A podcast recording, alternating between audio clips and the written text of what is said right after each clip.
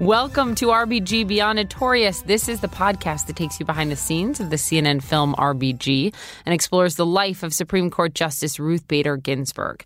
I'm Poppy Harlow, and I'm joined by CNN's Chief Legal Analyst, Jeffrey Toobin. And in our last episode, we talked about RBG's first decade on the court. But even before she made it to the Supreme Court, she developed an unlikely friendship with a rising star conservative named Antonin Scalia, a colleague with whom she later would serve on the bench. A very special conversation with his son, Eugene Scalia, is ahead. But first, a very special conversation with Jeffrey Toobin. Hi, Poppy. Who is here as always. You know, she said about Justice Scalia, "I loved Nino, but I could have strangled him." Well, I mean, that was the remarkable thing about their friendship, as Gene will no doubt tell us, because he saw it firsthand, is that they did disagree about so much about what the Constitution means and the results in individual cases. But they were close friends, and their families were and are close friends. And that kind of friendship, it was never all that common in Washington, but especially now is very rare and is something that when people talk about both Justice Scalia and Justice Ginsburg, their friendship is something that comes up all the time. And this is during their friendship begins before she's on the Supreme Court. Their friendship begins when she goes from being this sort of firebrand attorney arguing gender discrimination cases, you know, six cases in front of the Supreme Court. And she is nominated to serve on the D.C. Court of Appeals. Talk to me about that and also sort of President Carter's role and view in all of this. Right. Well, you know, before President Carter, the number of women judges, the number of African-American judges was really tiny. Federal judges. And Carter made a special effort to promote diversity on the bench. But RBG was not his first appointment. And one of the amazing things about her appointment is that she was nominated to the D.C. Circuit, which is generally considered the second most important court in the country. You know, of all the circuit courts, the 13 circuit courts, it's the one in D.C. It gets the most important cases, second only to the Supreme Court. She was nominated in April of 1980.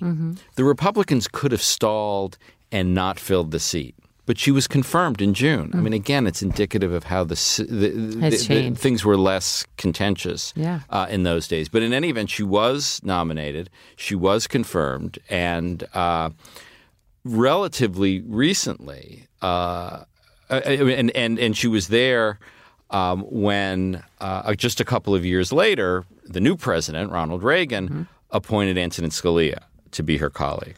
And in that role, as she sat on these three judge panels, she was seen as a consensus builder, more so certainly than on the Supreme Court. Right. And one of the interesting things about Justice Ginsburg's career is how and why she got more liberal when she was appointed to the Supreme Court. Because one of the reasons there was some opposition to President Clinton nominating her to the Supreme Court in 1993 from more liberal members of the Democratic Party was like, wait a second, she spent all these years on the D.C. Circuit voting with Antonin Scalia and Robert Bork. Why do we want to appoint her? And, and you know, that was a legitimate question if you were a liberal Democrat. What has turned out is that she did become more liberal as a Supreme Court justice. She, I recall her talking about her confirmation process and saying no one even asked me about, you know, working for the ACLU, for example, and how that would have been seen as so liberal, you know, or a big point of contention today. Here's another part of what she said during her confirmation hearings, where again she was confirmed 96-3. My approach, I believe, is neither liberal nor conservative. Rather, it is rooted in the place of the judiciary, of judges, in our democratic society. So, yeah, well, you know, they all say stuff like this in their confirmation hearings. And you know what? Her approach is liberal. And it has been liberal. And, you know, I just think we ought to have truth in advertising. There you go. But, you know, in order to get confirmed, they all say, you know, John Roberts famously said he's just an umpire calling balls and strikes, to which I say he's much more like the commissioner of baseball. But, you know, they all try to minimize the political nature of it. So let's talk then about the conservative justice that she became such good friends with and was in complete opposition to on their, you know, view of so much that came before them on the high court, and that is Antonin Scalia. With us now is one of Justice Scalia's 9 children, Eugene Scalia. He's a lawyer who has served in various posts in the U.S. Department of Labor and the Office of the U.S. Attorney General. Thank you for being here. Thanks for having me. It's a pleasure. So why do you think Ruth Bader Ginsburg and your dad got along so well? Well, you know, to start, they had a lot in common. They were both born, grew up in the New York area. They went into the same line of work, right? You know, they're both lawyers. They ended up judges together twice, 2 different courts. And I think it's well known now they shared some interests outside of work as well, particularly music and especially opera. And I think they both enjoyed traveling, too. So they were 2 people who maybe, despite some initial appearances, just had a lot in common to begin with. And I think beyond that, my father certainly respected her intellect, her lawyering, and I think he respected the achievements that that you've been talking about, which she had even before becoming a judge. So they had a lot in common. She's, you know, a formidable, impressive person. My father, certainly recognized and appreciated that. And you know, and then they just kind of hit it off. Why did 2 people become fast friends? It's not always entirely clear. People just click. They clicked. Did you? You were pretty young by the time when they first worked together on the D.C. Circuit. Did you see them together ever? Sadly, I wasn't that young at that point. Yes, you were. You know, yes, you know, they and their spouses, my mother and Marty Ginsburg, Justice Ginsburg's husband, had a tradition, a New Year's Eve dinner tradition going back to their time in the D.C. Circuit together. I know I joined them for the first time. It would have been about New Year's 1988.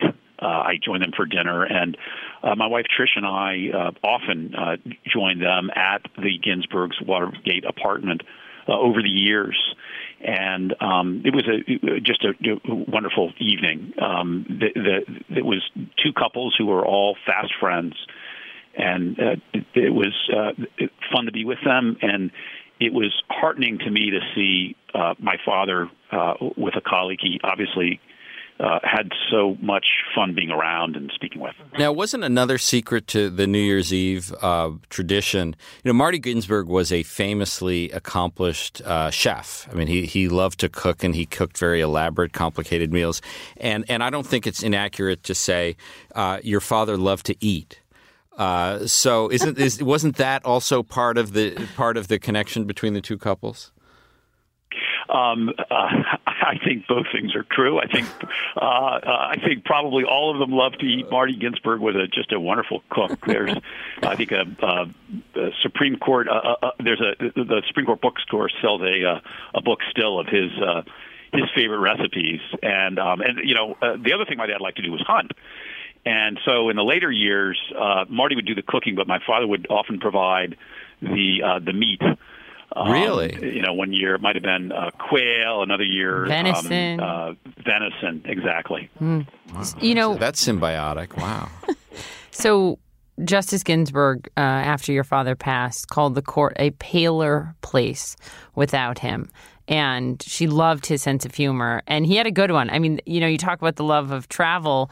They apparently rode on an elephant together in India. That's in the documentary. Yeah, right. Yeah, there's video of that in the documentary. So stay tuned for that. Yeah. And Scalia jokes it's a great photograph of them together. Your father jokes that some of Ruth Bader Ginsburg's feminist friends gave her a hard time, even for that, because she rode behind him on the elephant. That's right, and I gather her explanation is no, that it was a matter of weight distribution. And right, I guess if weight distribution matters, there was a big delta between the two of them. Yeah. What about the politics, though, differences? I mean, you know, these were two people who were at the absolute top of their profession and, you know, very much associated with not just different results in cases, but different ways of approaching the Constitution. Would they interact about that, or did they simply just not have that conversation socially? Or was it something, or is it something that they just sort of all left at work? They would talk about the law. And, Jeff, as you know, even justices that are known for their disagreements are actually in agreement more often than not.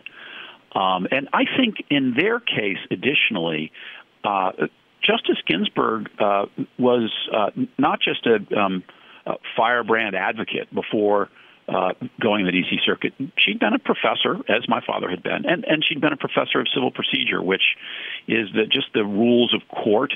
It's kind of a dry area, but it's something that a lawyer's lawyer engages with. And so they really did have a shared interest in the law. They might arrive at different places in any given case, but it was still something that in many cases they approached in a similar way, enjoyed talking about.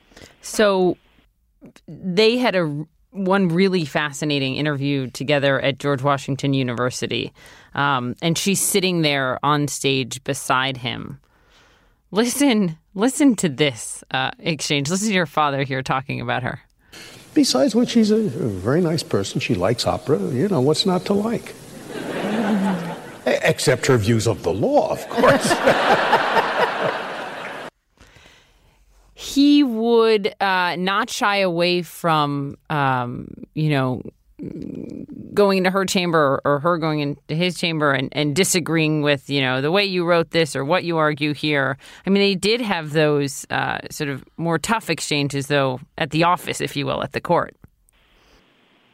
They did. And, my father would seldom shy away from disagreeing, right?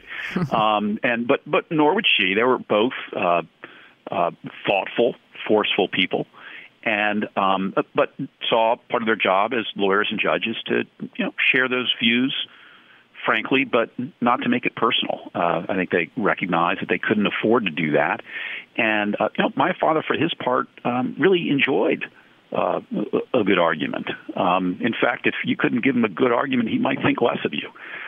So I think, their differences in some ways deepened their friendship. Mm-hmm. He learned from her.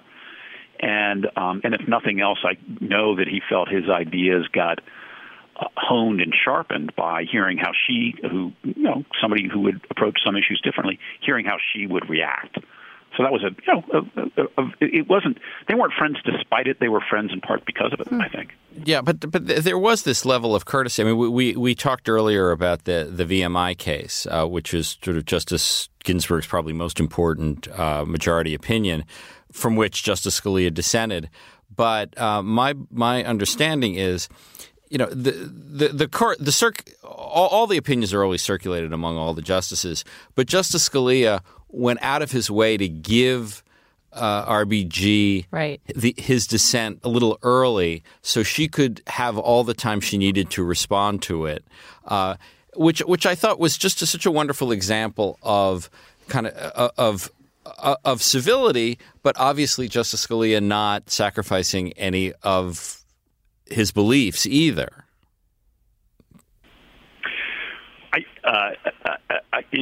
think he just had a lot of respect for her as a lawyer and judge, and they were friends. And so where there were disagreements, I think he didn't personalize it. And I know she tells a story, too, of his commenting on her majority opinion and pointing out, for example, that she had misidentified my alma mater, the University of Virginia. And that was at least one correction on her majority opinion in that case that she was willing to accept from him. I think he said something like there's only one or something like that. Right. That's right. Yeah. She referred to it, I think, in a draft. She says it's the University of Virginia at Charlottesville. Right. Let's listen to part of what she said at your father's funeral. Once asked how we could be friends given our disagreement on lots of things. Justice Scalia answered, I attack ideas. I don't attack people. Some very good people have some very bad ideas. And if you can't separate the two, you've got to get another day job. I think almost everyone in Washington, in Congress, in the White House should be listening to that, right? I mean, is that a civility that Washington needs to learn from these days, the friendship between your father and Ruth Bader Ginsburg? No doubt. I mean, I think whenever you have two such important, accomplished people and who have a rich friendship like that, there's something to be learned from it. I think anytime, any place. And right now in Washington, sure, I think that their ability to engage on ideas and yet respect one another's abilities and maintain a friendship is an instructive lesson. And I think they would both heartily agree that we want to have people on two sides of an issue to explore what the right answer is. We do better through that kind of debate. And if you want that, then you shouldn't want deep divisions to arise simply from the fact that people look at legal or policy matters differently. It was very kind of you to share some time with us. Gene, thank you. Oh, well, that's kind of you. Thank you very much. Goodbye. We should note that back in 2013, Jeff, a composer named Derek Wang wrote a one-act comic opera, because they loved opera, right, inspired by Justice Scalia and Justice Ginsburg's unlikely friendship. A rendition of this was performed at the Supreme Court in 2013, and RBG talked about it when I sat down with her. I know she's told you about it, and she likes talking about it. Here's what she said in February.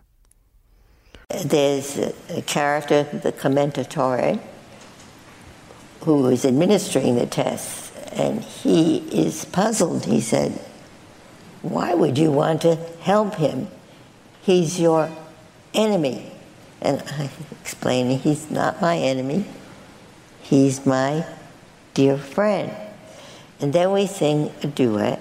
The duet is, we are different, we are one. Different in our approach to the interpretation of legal texts, one in our reverence for the Constitution and for the institution we serve. Has there been, Jeffrey, or is there now any friendship like this on the Supreme Court? No. William Rehnquist, who was Chief Justice for a long time, kind of established the social codes that still prevail at the Supreme Court, which is that good fences make good neighbors. I mean, he knew how passionately they would disagree about cases. So his view was, let's just keep the personal interaction to a minimum. And one of the things, the cliches about the court, which I think is pretty accurate, is that it's like 9 separate law firms, that they really don't interact with each other that much. And Rehnquist thought, and I don't know if he was wrong, that by letting all these strong personalities with strong views be independent, mm-hmm. you would lessen the friction that, if you look back at the history of the Supreme Court, was often terrible and poisonous.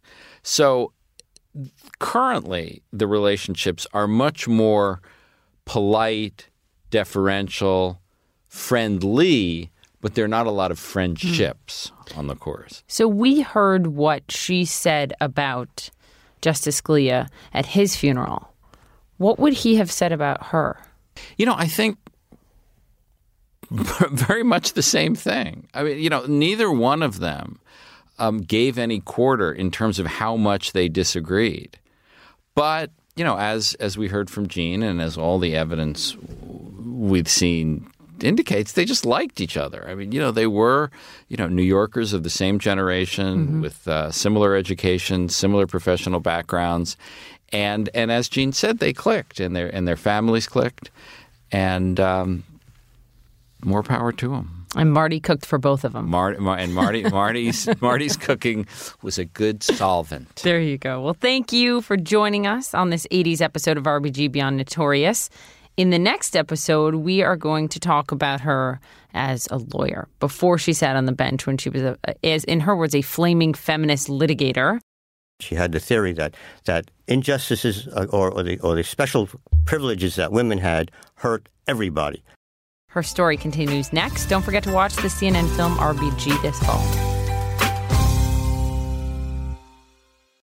Quality sleep is essential, and that's why the Sleep Number smart bed is designed for your ever-evolving sleep needs. So you can choose what's right for you whenever you like. Need a bed that's firmer or softer on either side? Helps you sleep at a comfortable temperature. Quiets their snores. Sleep Number does that. Sleep better together. J.D. Power ranks Sleep Number number 1 in customer satisfaction with mattresses purchased in-store. And now, save 50% on Sleep Number limited edition smart beds for a limited time. For J.D. Power 2023 award information, visit jdpower.com/awards. Only at Sleep Number stores or sleepnumber.com.